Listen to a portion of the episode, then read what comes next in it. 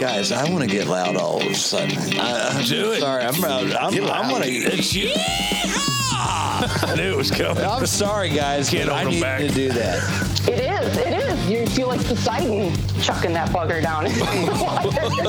Sucking that bugger. Did you put out that deer? I did not butt out that deer, but the next one I get, okay, it's getting its butt out. Is that little Stevie out here in the back? Drobop. Uh, bow drop, I'm sorry. Drobop. Uh, hello. Stay tuned. I'll be back after my seizure. Every little chipmunk that was running around, everything's dead quiet, and I went like that. Just happened. Just happened. I saw what is in essence a nature gasm All right, guys, welcome back to the Rut and River Pursuits podcast. podcast. We are gathered around the Sonic Campfire tonight for an awesome, exciting episode. I'm Steve. I'm Will. It's Uncle Buck. Hey, I'm Ryan. I'm catfish. I'm Kyle. What's happening, fellas? Dude. What's up, buddy? What up? Howdy. W- w- no, no pleasantries, no uh, uh, small talk. We're gonna get right to it No tonight. pleasantries indeed. I've been saying that since I saw you tonight.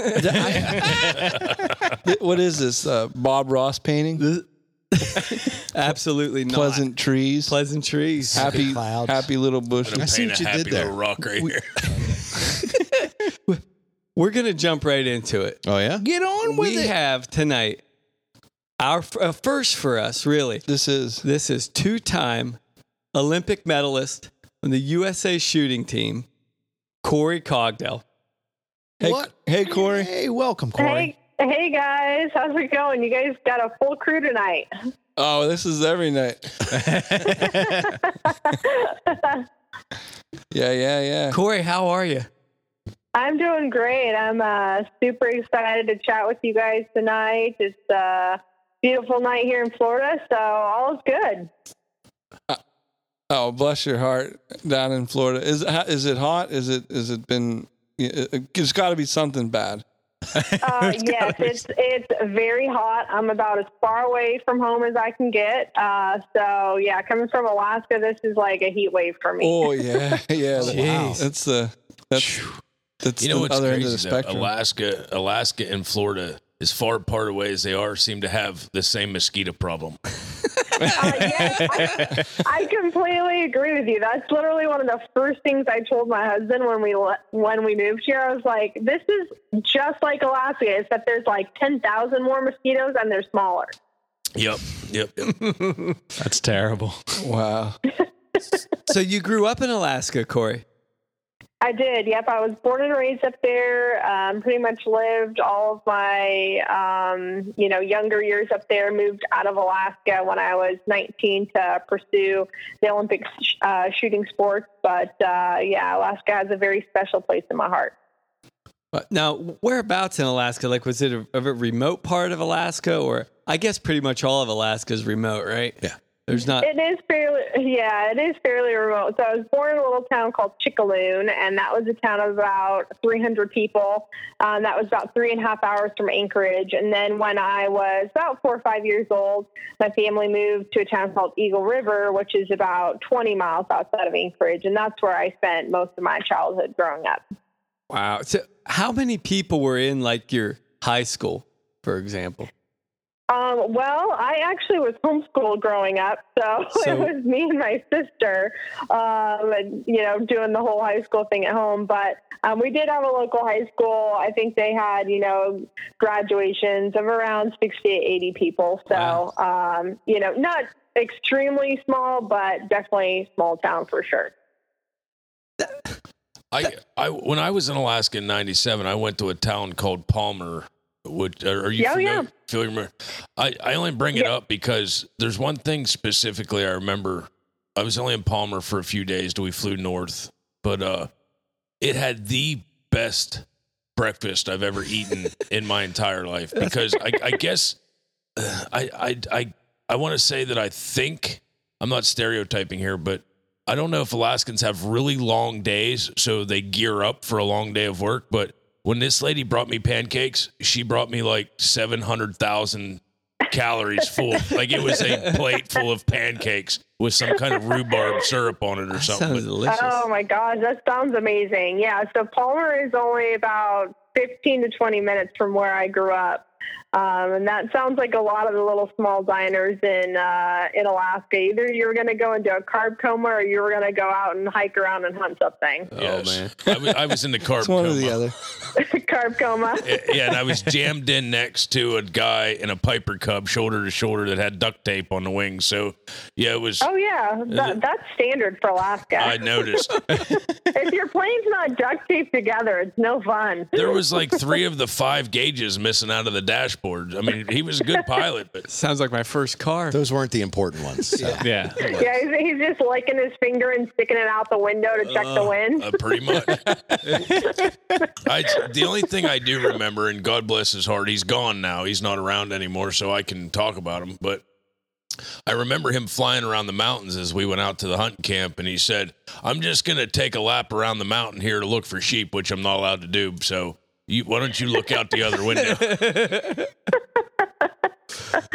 Oh man, he that was su- that sounds like all the old, old codgers that my dad grew up with. Yeah, he's like, I'm pretty sure that might be against the rules, but I'm just gonna close my eyes. Yeah, I think he was uh, around 60 in 1997. So he was, he, he didn't abide by any of the standard rules. He was cool. That's Oh awesome. yeah. Wh- What'd you do to keep busy up there, Corey? You know, um, growing up, I pretty much lived to fish with my dad when I was growing up. That was pretty much our summer tradition. Um, you know, being homeschooled, I had the luxury of being able to kind of make my own school hours. And most of the time, you know, that was after we had gone fishing or hunting. So um, I did a lot of fishing and hunting growing up. I was really big into mountain bike racing um, when I was younger as well. In the winter, of course, um, you know, you got to find something to do. So I did a lot of downhill skiing, um, got a little bit into racing when I was in high school. Um, and then I pretty much found competitive shooting. And once I, you know, kind of stumbled upon that, um, that pretty much consumed the rest of my time. I can totally see Corey as a young girl and like in the wintertime when it's dark all the time, it's whatever, 500 below, whatever it is in Alaska where she grew up. I can see her with like a small 410 in the back porch going, I'll be back. I'm going to go shoot four or five rounds and then come back in and warm up and go back out. How long Oh yeah, you gotta find you gotta find something to keep you busy in the long winters. I mean, it's dark and it's cold, and nine months of winter will make you crazy. What got you into the competition shooting? It's it seems to me that the way you were talking that you didn't get into it until later, a little bit later in life, like in your teens, and you weren't raised with it necessarily. Yeah, so I definitely didn't do any competition shooting until I was in high school. You know, I grew up shooting um, just basically to learn how to shoot for hunting um, with my dad. Um, but I got involved with a local 4 H program when I was in high school.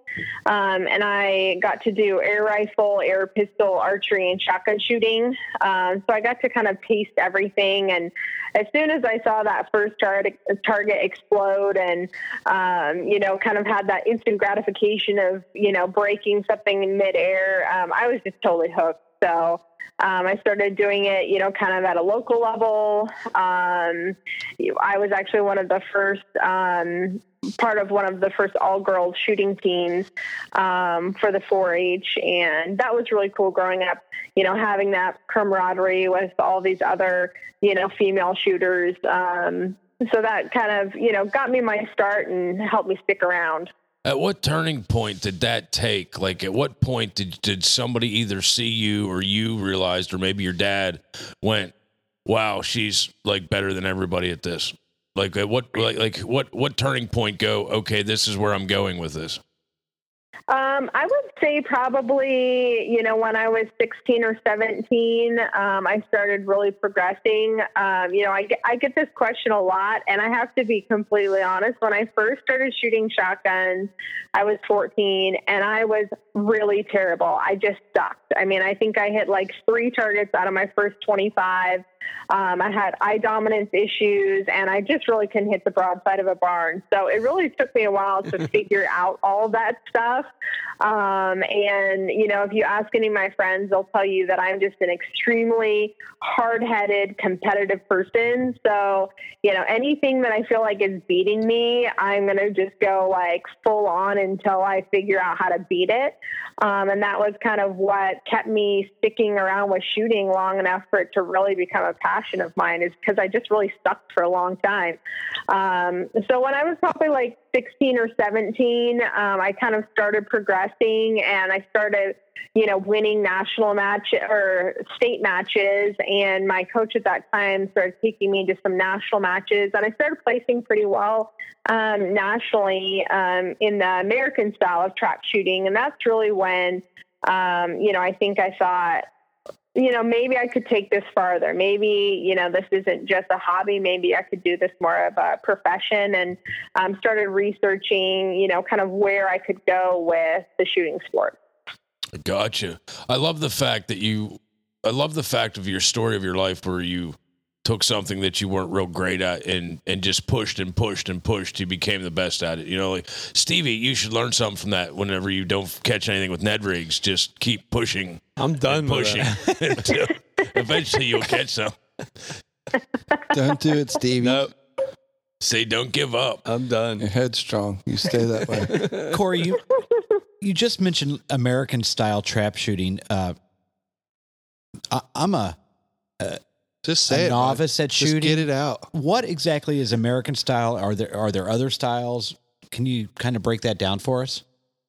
Yeah, absolutely. So, American style trap shooting is what you will find at most of your local gun clubs. So, there's American style trap and skeet shooting. So, for instance, American style trap shooting, the targets fly about 40 to 45 miles an hour. They come out of one single trap house. There's one machine inside that. It, it oscillates left to right, and then there's you know five shooting stations behind it. So those targets, the hardest angle they'll get is about 17 degrees left to right, and they um, are always the same height. So international trap, which is what's shot in the Olympics, and international skeet is considerably different than that. So, for instance, international trap, there's a 60 foot long in ground bunker, so it's level with the ground. Inside that, there's 15 trap machines. Those machines throw the target 60 to 80 miles an hour, and the hardest angle you can get is a 45 degree left to right. And they also vary in height from about three feet off the ground to 15 feet. So you can get really anything within that spectrum. So trap is really the word trap just means that it's a going away target, and skeet is more of a crossing target. Um, so just because it's American trap doesn't mean that that's actually what is shot in the Olympics. Um, it's just a going away target that describes trap, which is kind of confusing. A lot of people are kind of think that you know what we shoot in the Olympics is what you find at your, at your local gun club. Um, But that's very you know that's that's just not the case. There's only about 12 places in the United States that have these very specialized ranges that have Olympic style trap ranges on them. i know what now to bring up the 717 armory to put into their place Yep. absolutely think that those guys could could manage putting one of them nice ones in indoor too that'd be awesome Is there an indoor one? there's gonna be Wow. it's gonna be awesome Yes. So I heard that there's actually a indoor um, Olympic trap range somewhere down in Georgia. Someone told me about, and then there's one that I've been to over in Germany, and those are the only two indoor Olympic trap ranges that I know of. Of all the coolest stuffs in georgia Zac Brown probably owns it. yeah or, or jeff barron built it one or the other. oh yeah. Well, Well, I, I mean, for me, I know that I knew all that stuff, so I'm glad you're able to clear that up for the rest of these guys. I appreciate that. so you're I'm talking glad. You, I'm glad you sat back and just let her tell the story. Well, I didn't want to bless you. interrupt. I, really- was going to answer Bucky's question, but I let her go ahead. Oh, good. with 15 different trap machines, the variables that can come out of there whenever they blow the whistle or whatever it is, blow the air horn when you go, whenever you say pull, the variables coming out of there has got to be pretty crazy that it. I can't imagine how many different directions and speeds they could go. Yeah, absolutely. So there's nine different schemes that the targets can be set to. And there's basically 139 different variations of targets that you can see within those nine schemes. So when we're shooting a competition, you know, they'll set a scheme to that range um, and they'll tell us what it is, but, you know, no one has the schemes memorized and you can't really shoot that way. It's a very instinctual game. So, Yeah. um, yeah, definitely a lot of variation of targets that you have to practice to be prepared. So ni- nine schemes, 139 variables. That's 753,000 different variables. I was just going to ask. I did the math. You My did the math. quick. He's good. He's good. Jeez. Boy's good. We're 753,000. 753,002, actually. I left the two off. I rounded down. That's a lot. Right after- rounded it down just to be safe. Right after that, we're going to the casino. Now, Corey, if there's only uh, 12 locations in the United States that offer this uh, style of trap, that's got to make it difficult for competitors like yourself to Do any to get training. training, in. Yeah, yeah, yeah. How, how's that work for people that are you know trying out for the Olympic team or even on the Olympic team? How do you guys kind of prepare yourselves for that? Yeah, well, it's definitely very difficult. Um, you know, you really have to kind of, you know, live your life for the game. Um, you have to live somewhere where you have access um, to be able to train. You know, I train, you know, five to six days a week, um, you know, probably nine months a year. Um, so, you know, you, you have to just, you know, plant yourself somewhere that you can train. Um, that's just just you know short and sweet of it um so yeah i mean there's definitely a lot of sacrifices that people make Yeah. um you know fortunately there's some really good training facilities in the us that really try and you know help athletes out and cater to us um so you know there's a lot of people that live in those few areas where there's really good range access, um, great clubs that support the USA shooting team and, you know, want to see us be successful. That's awesome. I, I hate to make this gory, but are you right handed? I, I am right-handed, but I'm actually, well, was um, left eye dominant. Um, so I'm one of those like 50% of women that are actually cross dominant. Gotcha. But your right shoulder must look like Rocky Balboa's face. Like that's that's a lot of shooting. yeah, pe- people ask me all the time. They're like, "Don't you get sore?" And like, "Oh my gosh, like doesn't that hurt your shoulder?" And I'm like, "No, not really. I mean, you just get used to it. I mean, it's like anything, you know. The more you work out, the less sore you get, and the stronger you get. And it's kind of the same with shooting. I mean, early in the season." I mean, my shoulder definitely gets a little bruised, gets a little sore, but um, you just got to be a little tough. That's all. I want to know how, whenever you train for this this much, like, I mean, uh, let, let me let me start this way. On, so you're sponsored, so obviously you don't buy your own shotgun shells. They're not coming out of your pocket. So, like, does this this Vanna White lady show up with a truck and be like, open the door and be like, whoa, like here's all your shotgun shells. These are just for today. We'll bring four hundred thousand more next week. Like that's there's a lot of there's just a lot of ammunition there that has to come from somewhere. There is, yeah. So I'm very fortunate. Um, the USA shooting team has been, been sponsored by a couple really good ammunition companies. Currently, we're sponsored by Federal, um, and we're super excited to be. They just developed a brand new Federal paper shell for us, which I don't know how much shotgun shooting you guys have done, but if you guys have ever shot and then smelled a Federal paper, it is like heaven. It smells so good. um, so uh, yeah, when we, um, you know, when I get my ammo, you know, I probably get maybe 20 cases or 30 cases at a time. Um, and you know, I go through those pretty quick. I probably shoot 50,000 rounds a year. Um, so yeah, there's a yeah, there's Good a lot of ammo going down range. No, you're living That's in more a, than you cast, Stevie. you're living in a totally different Hurting world you, than yeah. us, Corey. Over here, Ryan just throws deer, deer urine at us. So that's all that we smell. I believe I believe that doe estrus smells a little more I'll, like I'll, heaven. I'll send but- you some federal papers so you can smell them. Please, yeah, please do. But you know, That a lot like the a lot like shooting. You know, the more doe urine you get, you Yeah, get yeah. used to it. Well, I was just thinking she could start her own company. She could start like a, a Hallmark card company that for hunters that sells you know, Aromatherapy. stuff. Yeah, send some of her targets out that she shot. I like that. That's a great idea. We're going to start a candle company and we're going to make two scents federal paper and doe and estrus. There you go. We will sell a ton of those candles. Plus, there's a lot of room to grow. I mean, Yeah. we could, yeah. yeah, I'm pretty sure we're going to go bankrupt selling that, but all right. I'll buy out half the supply. Oh boy. Co- Corey, you're training an incredible amount. H- how do you how do you know training that much whether you're getting better or not? Or are you training to get better? Are you training to maintain your skill level? Like uh, uh, you, how do you not top out at being just as awesome At as being awesome? awesome? gets? At being Yeah. an Olympian. At being an Olympian. How do you get better from that? Yeah.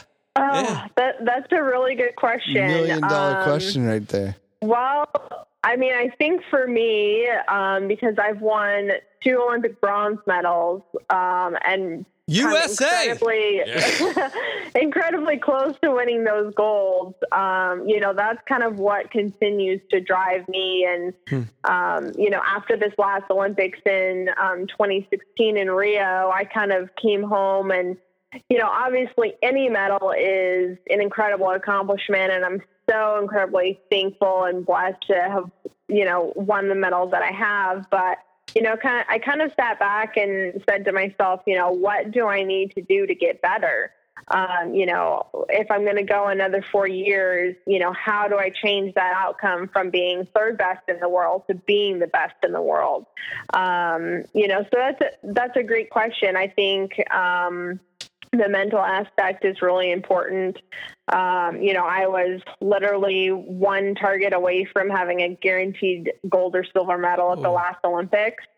Um, you know, so, you know, pushing yourself in training and in competition, um, you know, so that you can really perfect your mental game is a huge part of it. Um, you know, the other thing I did um, that has been probably the hardest thing I've done in my entire career is switch from being a one-eyed shooter to two eyes.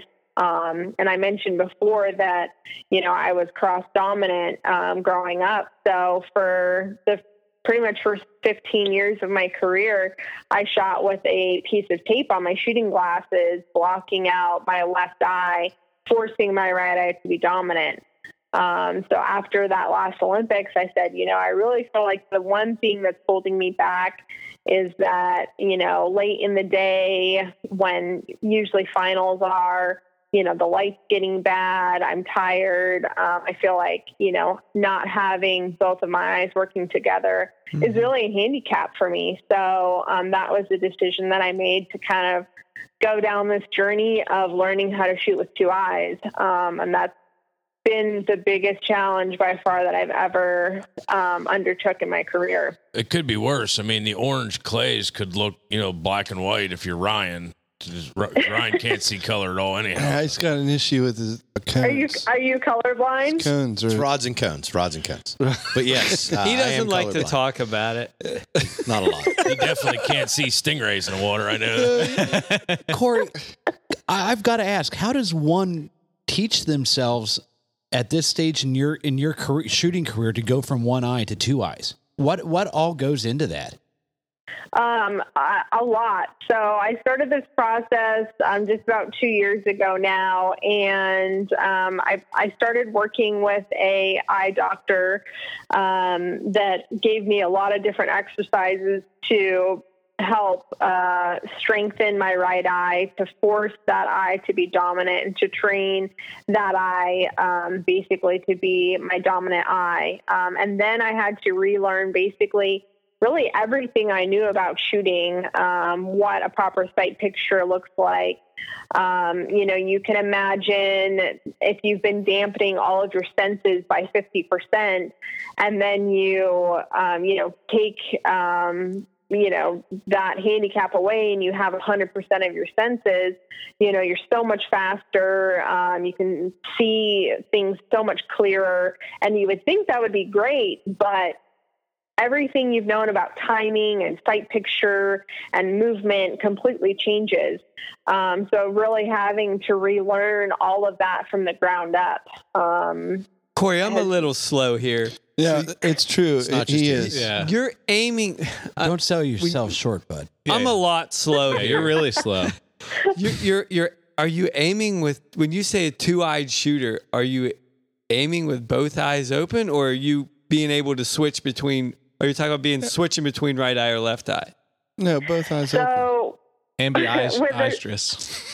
Yeah, so with a shotgun, the general rule of thumb is that you always want to keep both eyes open. So, unlike shooting a rifle or a pistol, where you're really looking down the sight, trying to line the sights up um, with the you know scope or the beads or um, the sights, um, with a shotgun, you're really focusing on the target the whole time, and the sights are in in the background. gotcha Um, so everything um, is pretty much driven off of how your eyes are looking at the target. So when I say I went from being a one-eyed shooter, basically I was shooting a shotgun like I would a rifle. I was blocking out that um, that undominant eye, um, which would have been my left eye. Would so make- obviously, if you're shooting right-handed, you want your right eye looking down the barrel. Um, but for me, my left eye was my dominant eye. So everyone has a dominant eye. Some people are left, some people are right.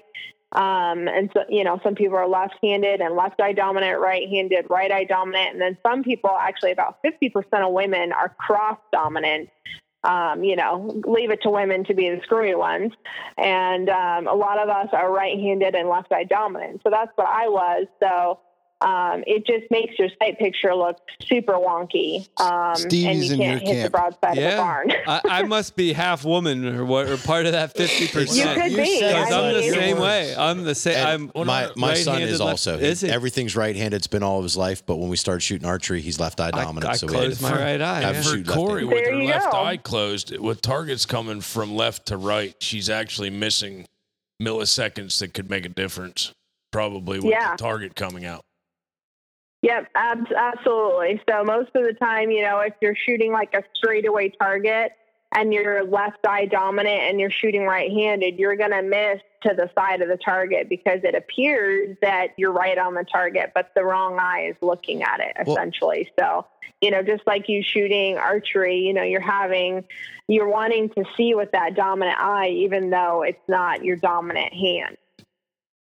Well, one of the things that I ended up doing with my son was having him shoot left-handed. So rather than retraining your eyes and working on your sight picture, did you ever consider shooting left-handed? I was going to Was ask that her something the, I was that- gonna that- ask her the same question. You just have ruled that out, or Yeah, so I absolutely recommend everyone to do exactly what you did. Um, if they have a child that they notice is like cross dominant like that, is before you build that muscle memory of how to hold a gun or a bow, um, just switch them over to you know match their dominant eye with their dominant hand. So unfortunately, when I you know started shooting um, shotgun, my first coach, he just slapped a piece of tape on my left eye and forced my right eye to be dominant. And I shot like that for, you know, 12 years and, you know, was able to be successful doing it. And, you know, it was the only thing I ever knew. But if Damn I it, could Chuck. go back in time, I would you would do have definitely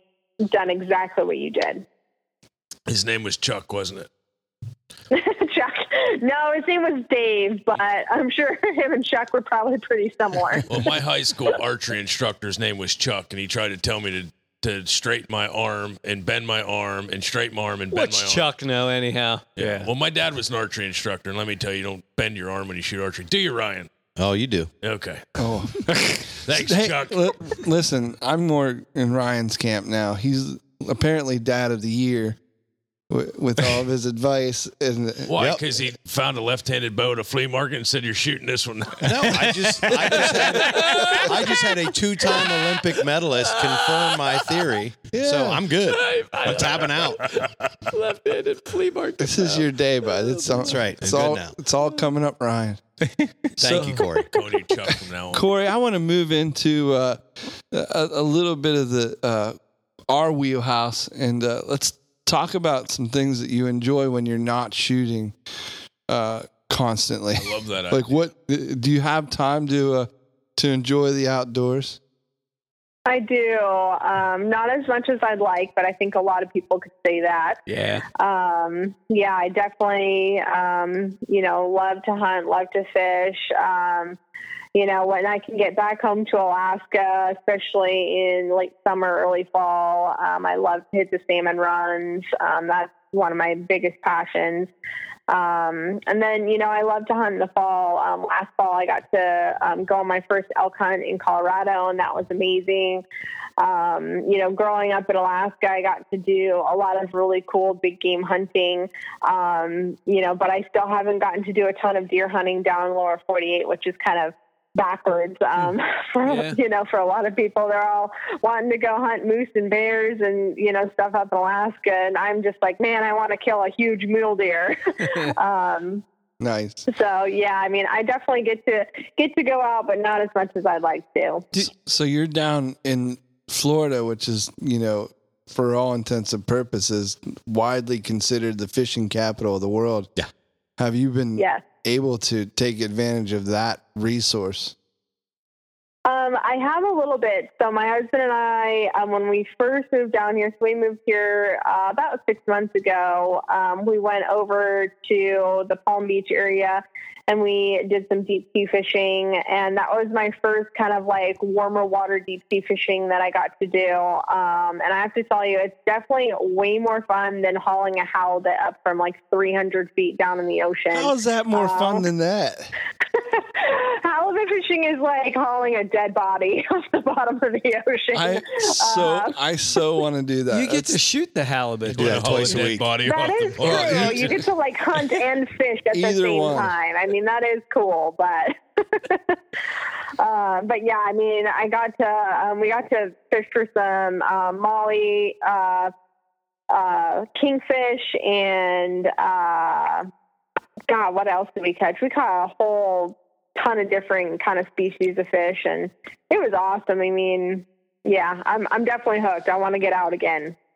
So how far away are you from Miami? Maybe we should hook her up with Boog and let her go catch some peacock bass. yeah, you got to get. Oh my gosh. Yeah, yeah, would yeah. love that. We can get you set up with the peacock bass Yeah, for we sure. know some we people know in Florida. we know a whack of guys down there that are just all over that. Mm-hmm. That would be awesome.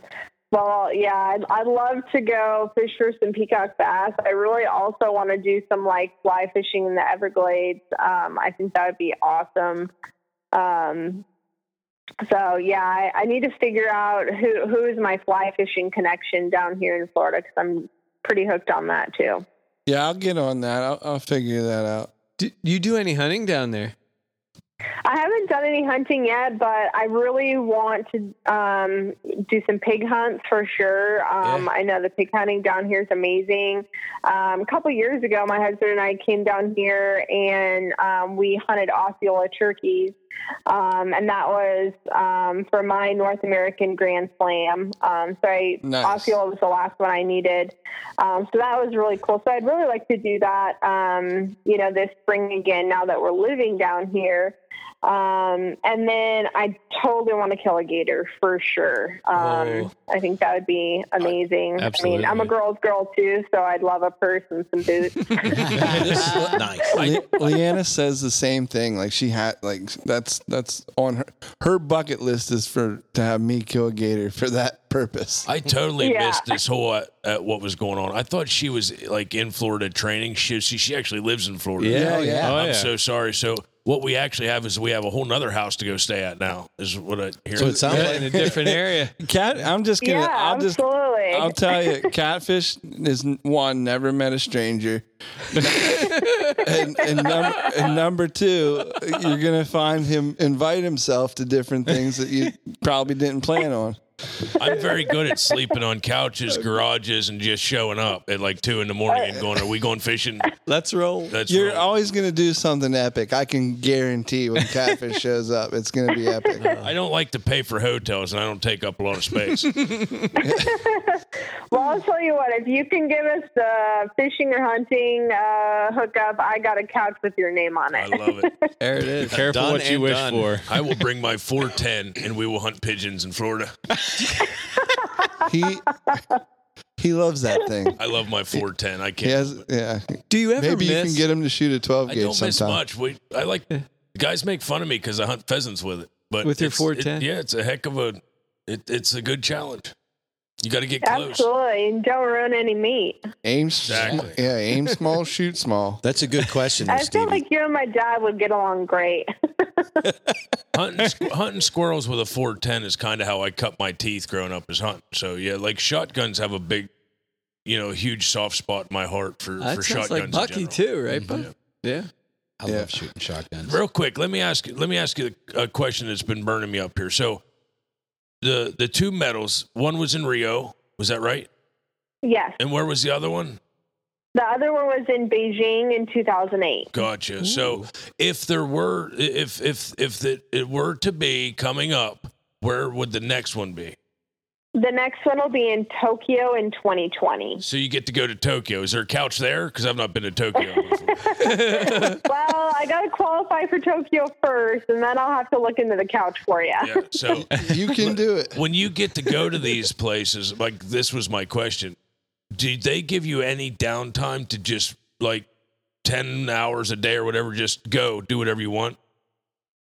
For the most part, we usually get like one off day. Um, usually the day after we travel, we don't um, practice or compete. So that's usually our one day to kind of explore and see the sights and everything. And then the rest of the time, honestly, it's pretty much from the hotel to the range, you know, back from the range to the hotel. And, you know, you're at the range 10 plus hours a day. And, you know, when you're done there, you really don't want to go explore. You just want to melt into your bed and fight the jet lag. And and this Yeah, is exactly why I know I'm not an Olympic athlete because I just would see that as an opportunity to just party.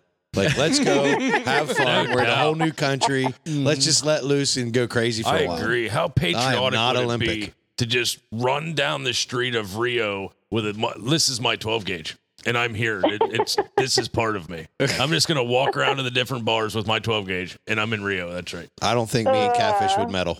I'm pretty sure we would not. medal. yeah, I No, don't we think wouldn't that'd probably be a good idea. But We might I mean, meddling. You would they- ended, you would have ended up with the swimmers in the pokey. It might have Yeah. Probably. Yeah. You would have been They one, call that one a of those Tuesday. international incidents, I can tell.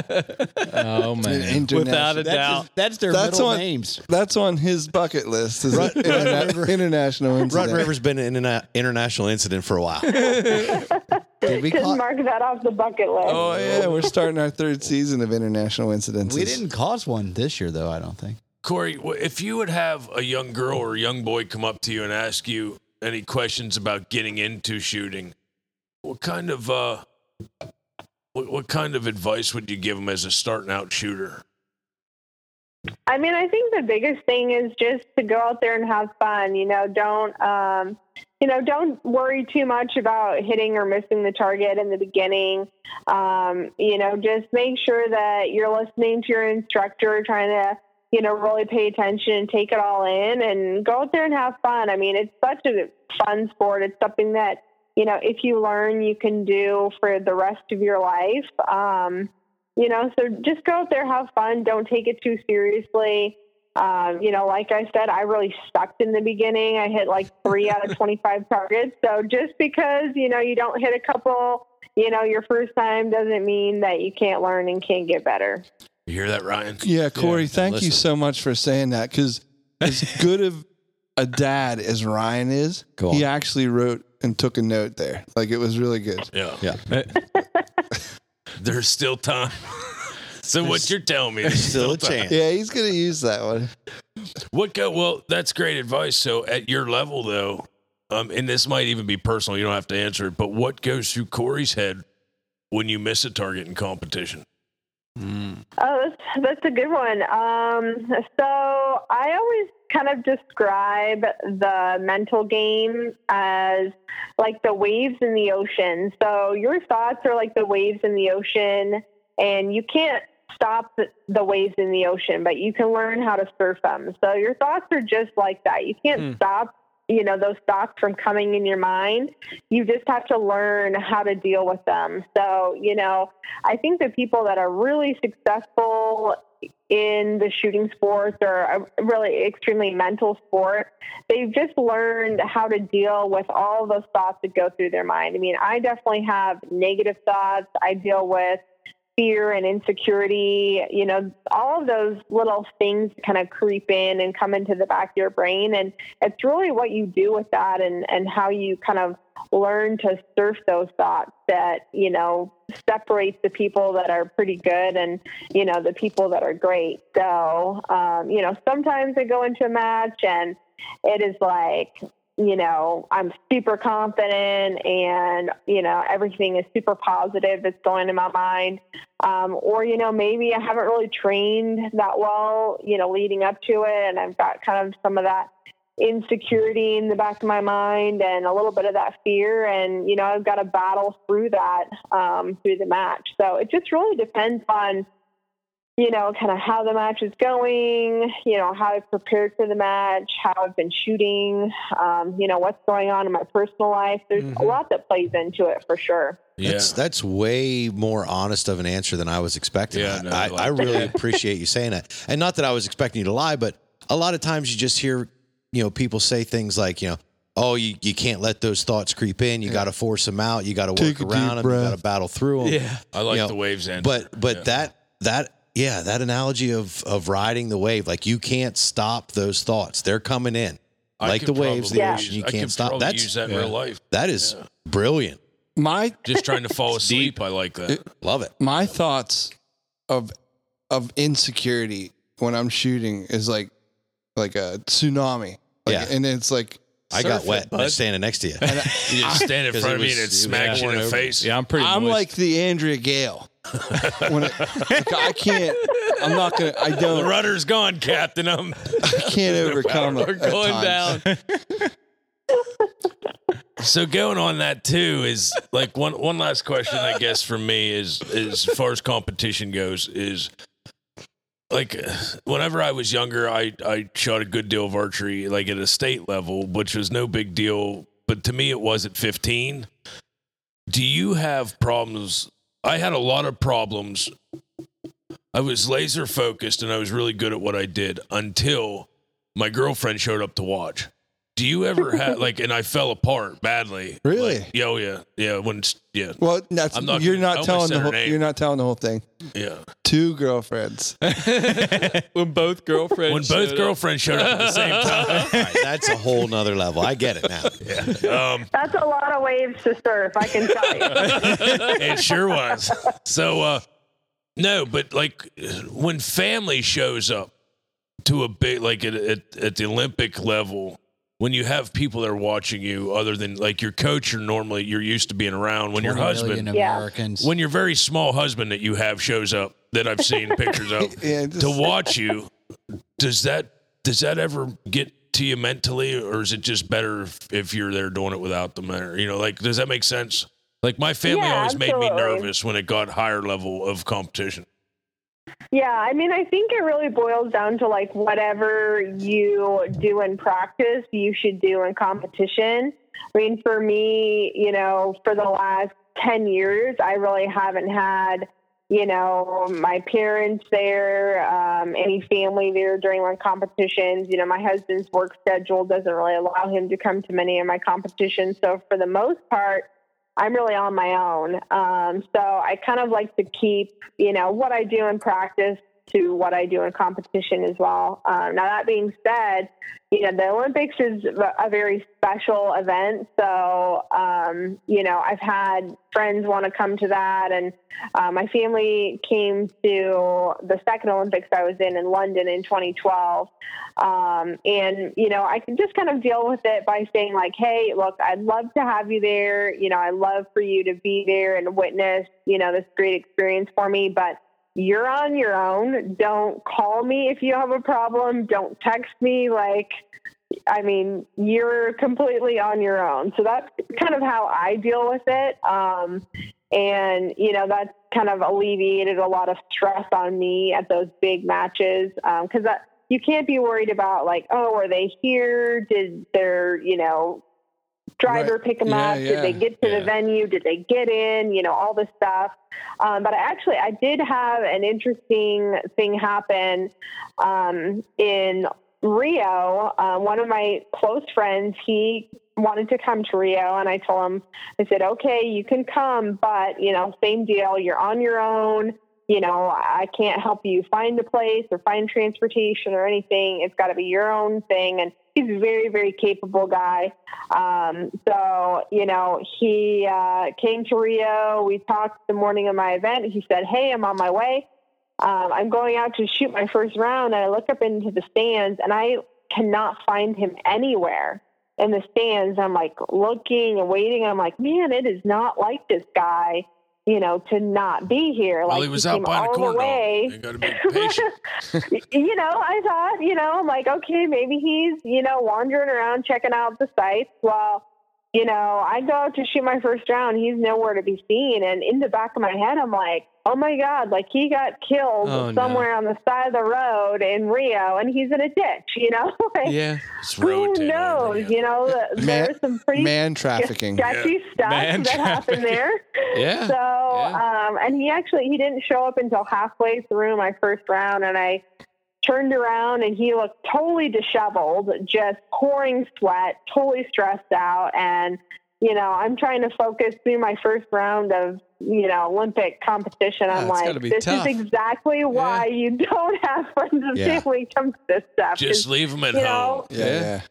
Exactly. So, you know, you got to be able to tune that stuff out if you do involve your family. That's for sure. But speaking of family, I mean, this podcast is all about you, so I don't want to turn any tables around. But are we are we allowed to mention your small husband? Yeah, you can talk about him. I mean, he's got to be at least at least five eight. So Five nine probably. five nine, you Yeah. think? On a yeah, good he's day. just a little guy. And I, I'm I'm very sorry, I forgot his first name. Yeah. So his name is Mitch. Mitch. Um, our very last name is Unrein. So Mitch Unrein, and yeah, he's he's a big guy. He's about uh, six five, three oh five. He he wouldn't happen to be hanging out in the Tampa Bay area, would he? He is. He's currently playing for the Tampa Bay Buccaneers. He's a defensive lineman, and uh, he just started his uh, ninth year in the league. So Awesome. That's great. um, He must be a cute little guy. he's he's a big teddy bear. No, on, I doubt He sounds that. precious. he sounds precious. It's funny though. Like it, it's really nice. Like I've seen some interviews, and and he just he, you can tell how much respect he has for Corey, and Yeah. and gives you all the props. You know, it says that you're a better shooter than he is. I love that It- interview. It's the best. And that interview says when your wife teaches you how to shoot, you got to swallow your pride. Yeah, I love that. interview. yeah, yeah. It's Yeah, so I, it's uh, super cool. You I have a went support through. Uh, I, I went through uh, a couple boyfriends before him, and you know, I always told my dad. I said, I think I'll I'll know the one when. You know, I uh, I teach him to shoot, and he doesn't act, you know, all pompous and like, oh, I can't believe this girl's out shooting me and teaching me how to shoot. You know, and uh, he was so you know, humble the first time we went out to the range and really listened to all the instruction that I had to give him. And, you know, he wasn't that big macho um, guy that wouldn't take instruction from a woman. I'm like, you know what? This guy's pretty secure in himself. That's, that's a good sign. Yeah. Absolutely. Nine years in the NFL will do that to you. I would imagine, huh?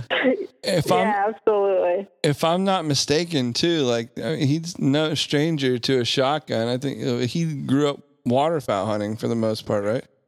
He did, yeah. So he grew up um, pretty much in like the farmlands of uh, Colorado, um, north of Denver. So yeah, I mean, he grew up, you know, during doing waterfowl and upland bird hunting uh, with his family. You know, he's played football pretty much all his life. So unfortunately, you know, he's been pretty much tied up every fall during big game hunting. But that's definitely on his plan as soon as he's done playing football. Is he wants to go deer hunting. That's awesome. as far as as far as your dad goes, like I guess like all dads worry about their daughter, especially with the world traveling you've done to China Mm-hmm. and everywhere else. But I guess like there's no better way to not worry about your daughter than to know that she's a world class shotgun shooter. I got- don't you worry about her going to Tokyo? No, not at all. Nope, She's good. She's good. Oh yeah, we we definitely have guns all over the house, and he knows I know how to use them. So I mean, we we're all about the uh, make my day law. You come into my house, you're gonna have a very bad day. Now, now, Corey, the one thing uh, that I know the hunting community struggles with in recent years is getting the younger generation involved. Is that something that you see carrying over into the shooting sports industry? Just you know, given the current environment and the big anti-gun movement. That's a good question.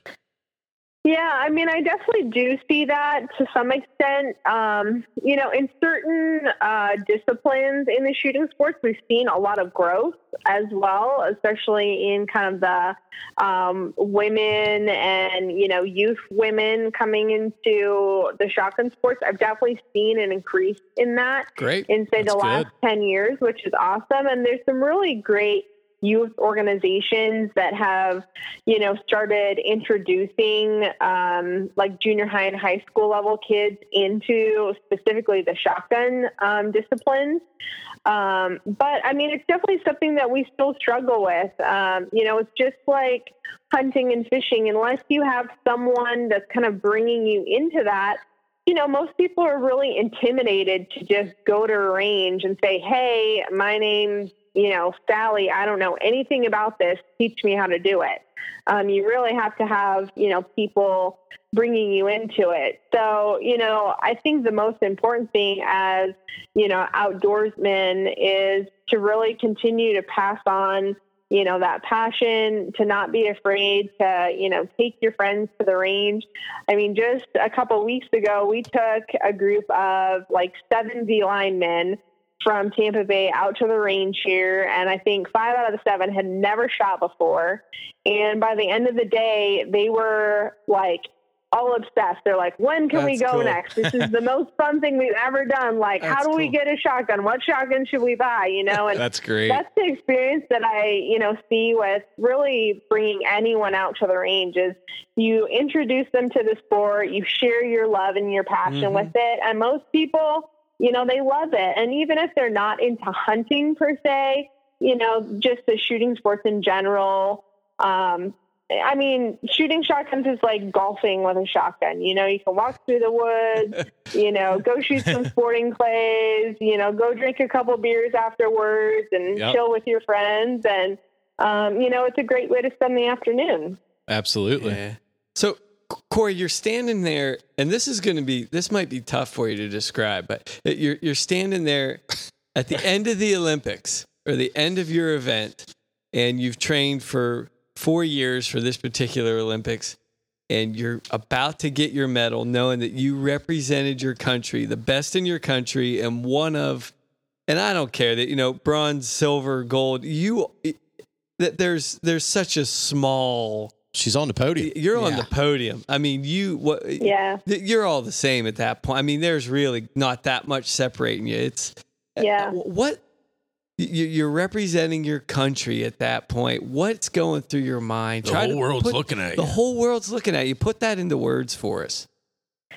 Um, I mean, honestly, it's just the most amazing feeling. You know, my two favorite feelings that I've ever felt at the Olympics was one, walking into opening ceremonies with over, you know, 550 American athletes.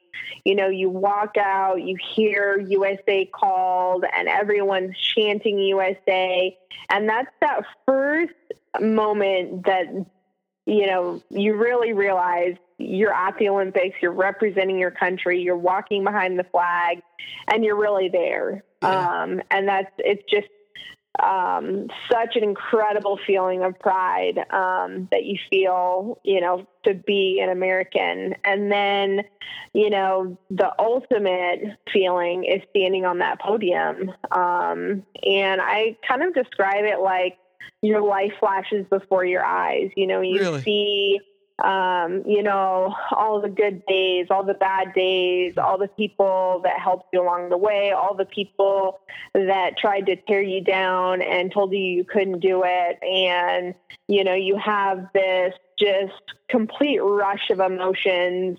Um, it's like the biggest feeling of relief um, because you've been, you know, your nerves are on a thousand for the last several weeks. Um, you've been fighting that anxiety all day, and finally that um, releases, and then just this intense feeling of just, um, you know, being overjoyed and, um, you know, sense of accomplishment that you've Yeah. worked four years literally for this moment and you were able to capitalize on it and you're standing on the podium and Uh, you know just how grateful you are to be standing there mm-hmm. getting a medal put around your neck no matter what color it is I can't imagine the I have anxiety. goosebumps. Like, Yeah, I do too. Yeah, 'cause I was thinking, I, I don't even know what it would feel like to go. I have to wait four more years to try this hmm. again. Yeah. That's. it seems like an eternity.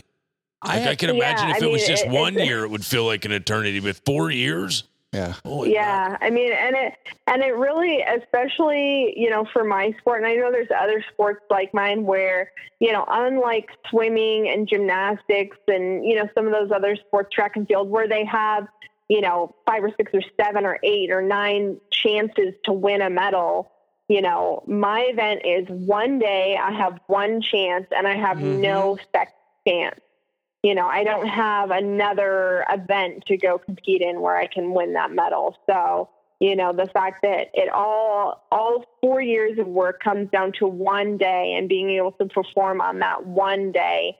And when you're able to do that, it's the best feeling in the world. God bless you. Corey, asking for a friend with with such a deluge of emotions, Deluge. all all in one day. How do you stop from just losing it on that podium with all that emotion and just sobbing? I, You wouldn't be able to take it, Buck. I wouldn't. Oh, You- I mean, you I, would my have- friend wouldn't. You would have a stroke. you would have a stroke. You have to sque- I think you have to squeeze your butt cheeks. Yeah. Uh, uh, like, and, did you and- like and your eyes. Really tight. How and did, hold how your did you do that? Like, like Squeeze her butt cheeks? no, like Keep it together. keep it together. It would together. be difficult. Well, usually I'm pretty much cried out from by that point because I mean, so both of my Olympic medals have been won in a shoot off scenario, like a sudden death shoot off. Oh gosh. So, you know, you want to talk about like heightening anxiety and pressure and on, yeah. emotions. I mean, that'll do it. I need Um, where Ativan. it's like, you know, so if you if you literally just like Google my name at like 2016 Olympics, probably half of the pictures you'll see is me just like with the ugly cry face as soon as I won because I just literally lost it. I think we all would. My friend would be there with you. yeah. Incredible. So, and I have another question. I- I'm also fortunate. I have a buddy who um, was in Beijing and he ran in the marathon. And oh, uh, nice. so, like, uh, he didn't actually get to go to like opening ceremonies because of the conditions and things like that at uh, Yeah. in Beijing, and they were training. Uh, it's the last event, so they're training outside of Beijing to before the race. And my question to you is like, over the you know the the Olympics that you attended. I mean, you got to have friends that you know per, guy perennial athletes that are showing up. Like, it, it's got to be a wild time, you know, going into it like that. Yeah, I mean, I think um, you know it's amazing to be able to have been to three Olympics, and um, I've gotten to share that with some of my really good friends that have been to those three Olympics as well. Um, you know, so it's a great experience to be able to you know share that camaraderie with the other Olympians. Um, you know, it's definitely some awesome parties at the Olympics, as especially as you know things are kind of wrapping up and a lot of people have you know finished their events everyone is you know in that celebratory mode. Um, and it's a really special time to be able to spend that with you know other americans. And you know even though you don't know them going into the olympics you know you make so many friends along the way um, that i still stay in touch with. So yeah it's it's definitely a big party at the end and an awesome experience. It's such a small fraternity, and and Yeah. that's the other thing too. And and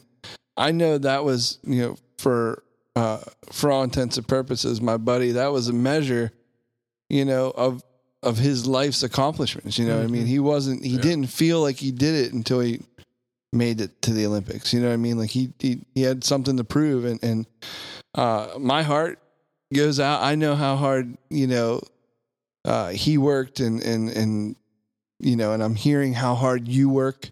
Uh, it's it's incredible. My like I said, my heart goes out to you guys, and and thank you for doing what you do, because you you show us all that something great can be done. We're all human, and this is yeah. Well, it's hard to commit to anything. It's hard to commit to a diet for a month, and these people commit their whole entire lives Yeah. to something That's and don't point. quit. It's it's the commitment level over the four years is the, it's unfathomable to the normal person. yeah. Yeah. Oh yeah. You're not the normal person, Corey. You're up there on a level that most people don't understand. And I wouldn't actually like say this to many people, but I would caddy your shotgun shows around if you would need somebody to follow you around in Tokyo.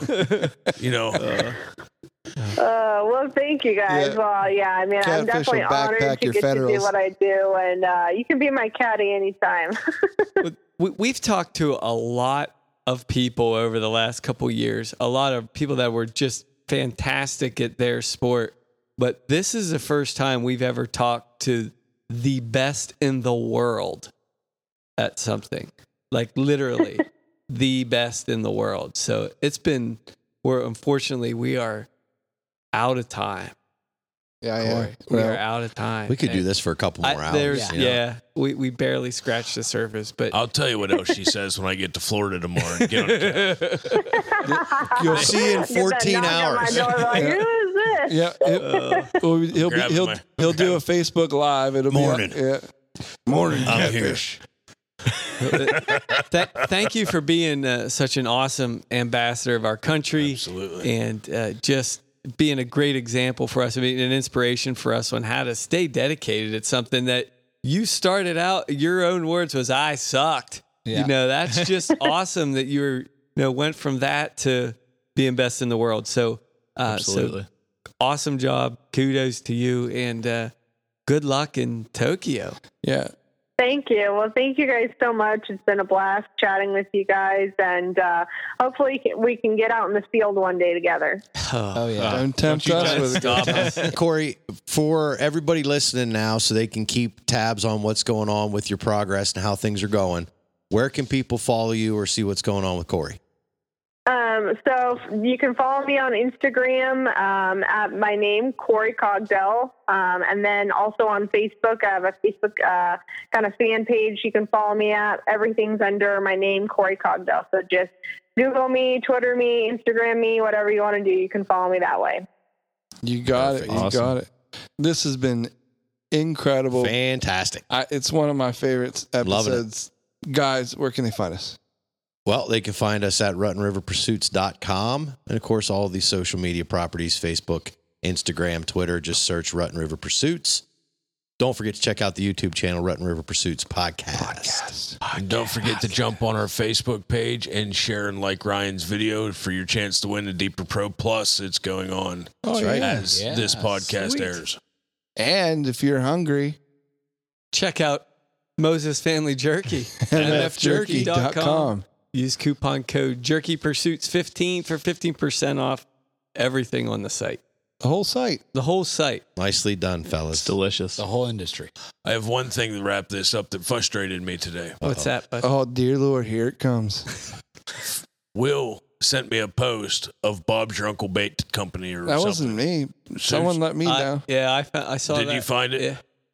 Who in the world came up with Bob's Your Uncle? They probably heard the podcast. oh man, Guarantee it. We gave it Stevie, away. you missed it. You could have. That could have. Been. No, been, that was Ryan. That was our golden egg. That was our, our goose. I blew it. I know, but you could have came up with it. You blew it.